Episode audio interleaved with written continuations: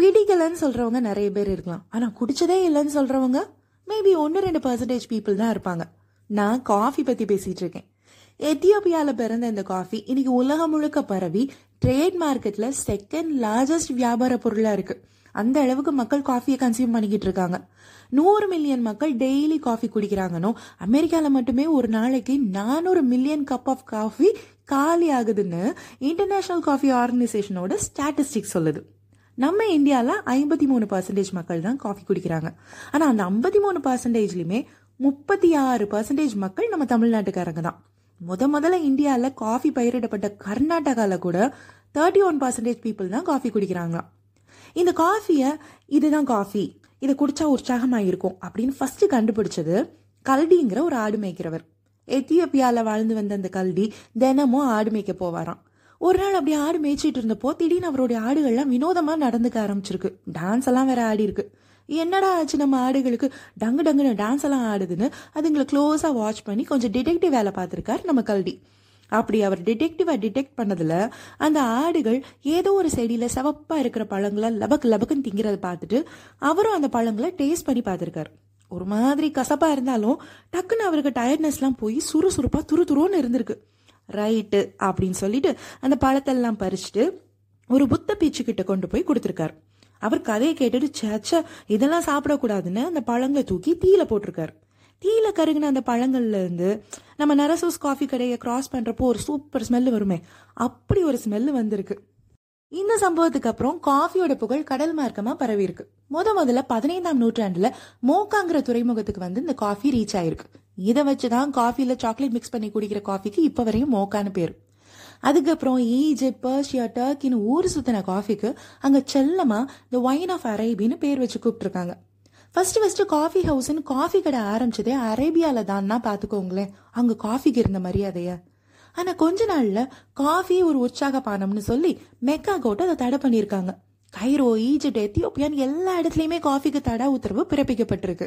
ஆனா இந்த தடையை நீக்கிறதுக்கு அரப் மக்கள் ஊரெல்லாம் போராட்டம் பண்ண உடனே சரி பொழைச்சு போங்க போய் காஃபியை குடிச்சு நல்லா இருங்கன்னு தடையை நீக்கிட்டாங்க. அதுக்கப்புறம் காஃபிக்கு நோ ஸ்டாப்பிங் இங்கிலாந்து பிரான்ஸ் ஜெர்மனின்னு காஃபி கால் வைக்காத இடமே இல்லை. இங்கிலாந்து ஆக்ஸ்போர்ட்ல ஃபர்ஸ்ட் ஃபர்ஸ்ட் ஆரம்பிக்கப்பட்ட காஃபி ஷாப் இப்ப வர த ராயல் சொசைட்டிங்கிற பேர்ல நடந்துட்டு இருக்கு இங்கிலாந்து ஆண்கள் எல்லாம் காஃபி ஹவுசஸ்ல போய் போய் உட்காந்துக்கிறாங்க எங்க ஹவுசஸ்க்கு வர மாட்டேங்கிறாங்கன்னு பெண்கள் எல்லாம் ஆயிரத்தி அறுநூத்தி எழுபத்தி நாலுல ஒரு கம்ப்ளைண்ட்டை ஃபைல் பண்ணாங்கன்னா பாத்துக்கோங்க அங்க காஃபி எவ்வளவு பிரபலமா இருந்திருக்குன்னு. இப்படி காஃபி பத்தி நம்ம இன்னும் பேசிக்கிட்டே போகலாம். காஃபி நல்லதா கெட்டதா குடிக்கலாமா கூடாதான்னு ஒரு விவாதம் எப்பவுமே முடிவில்லாமல் நடந்துட்டே தான் இருக்கு. காஃபி குடிச்சா சீக்கிரத்துல தலைமுடி நரைச்சிரும் பித்தம் ஏறும் அப்படிலாம் சொல்லுவாங்க. சரியான அளவுல எடுத்துக்கிட்டா காஃபி உடம்புக்கு நல்லதுதான்.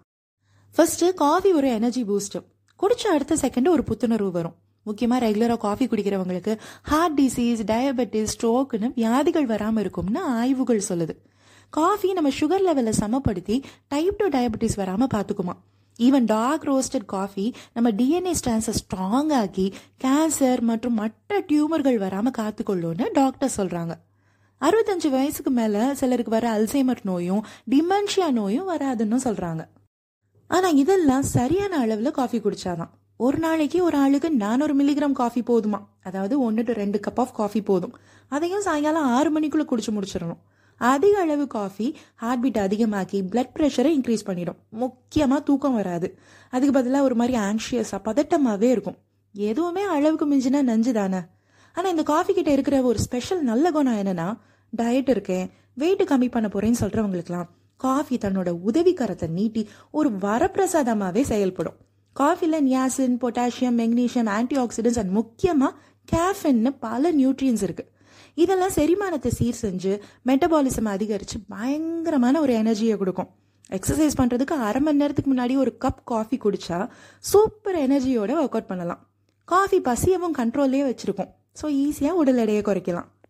கஃபீனில் இருக்கிற பாலிஃபினால் நம்ம உடம்புல கொழுப்பு ஏறாமல் பார்த்துக்கிட்டு வெயிட் லாஸ் ஆகுறதுக்கு நல்லா ஹெல்ப் பண்ணுமா. பிளாக் காஃபியில் சுகர் போடாமல் குடிக்கிறது தான் வெயிட் லாஸ்க்கு பெஸ்ட்டு இப்போ ரீசெண்டாக பிளாக் காஃபியில் லெமன் ஜூஸை மிக்ஸ் பண்ணி குடிக்கிற ஒரு ட்ரெண்ட் போயிட்டுருக்கு. அப்படி குடிச்சா வயிற்று பகுதியில் இருக்கிற கொழுப்பு குறைஞ்சு தொப்பை காணாமல் போயிடுங்கிறாங்க. அதே மாதிரி புல்லட் ப்ரூஃப் காஃபின்னு ஒன்று இருக்குது ரெண்டு இட்லி ஒரு தோசை ஒரு வடைன்னு ஹெவி பிரேக்ஃபாஸ்ட்டுக்கு பதிலாக இந்த புல்லட் ப்ரூஃப் காஃபியை குடிக்கலாம். பேலியோ டயட்டில் இருக்கிறவங்களுக்கு இந்த புல்லட் ப்ரூஃப் காஃபியை ரெக்கமெண்ட் பண்ணுவாங்க. பிளாக் காஃபியில் ரெண்டு டேபிள் ஸ்பூன் உப்பில்லாத பட்டரை மிக்ஸ் பண்ணி குடிக்கணும். அவ்வளோதான் அதுதான் புல்லட் ப்ரூஃப் காஃபி காஃபிக்கு பேர் போன ஸ்டார்பக்ஸில் மொத்தம் எழுநூற்றி ஐம்பது வகை காஃபி இருக்குதான் எத்தனை வகை காஃபி இருந்தா என்ன?